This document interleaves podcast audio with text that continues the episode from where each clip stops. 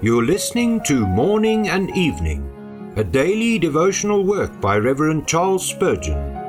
This reading is brought to you by the Spurgeon Study Bible, available in the original King James Version or the Christian Standard Bible at spurgeonstudybible.com. Good morning. Today is December the 10th.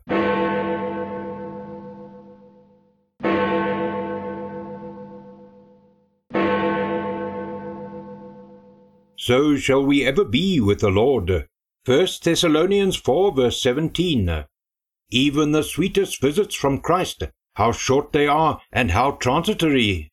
One moment our eyes see him, and we rejoice with joy unspeakable and full of glory. But again a little time, and we do not see him, for our beloved withdraws himself from us, like a roe or a young hart.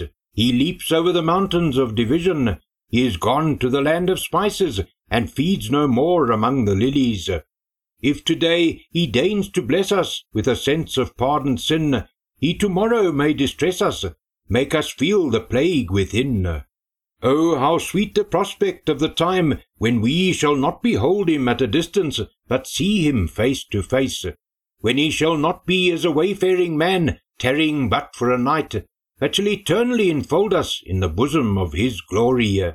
We shall not see him for a little season, but millions of years our wondering eyes shall o'er our Saviour's beauties rove, and myriad ages will adore the wonders of his love. In heaven there shall be no interruptions from care or sin, no weeping shall dim our eyes, no earthly business shall distract our happy thoughts. We shall have nothing to hinder us from gazing for ever on the Sun of Righteousness with unwearied eyes. Oh, if it be so sweet to see him now and then, how sweet to gaze on that blessed face, for aye, and never have a cloud rolling between, and never have to turn one's eyes away to look on a world of weariness and woe. Blessed day, when wilt thou dawn? Rise, O unsetting sun! The joys of sense may leave us as soon as they will, for this shall make glorious amends.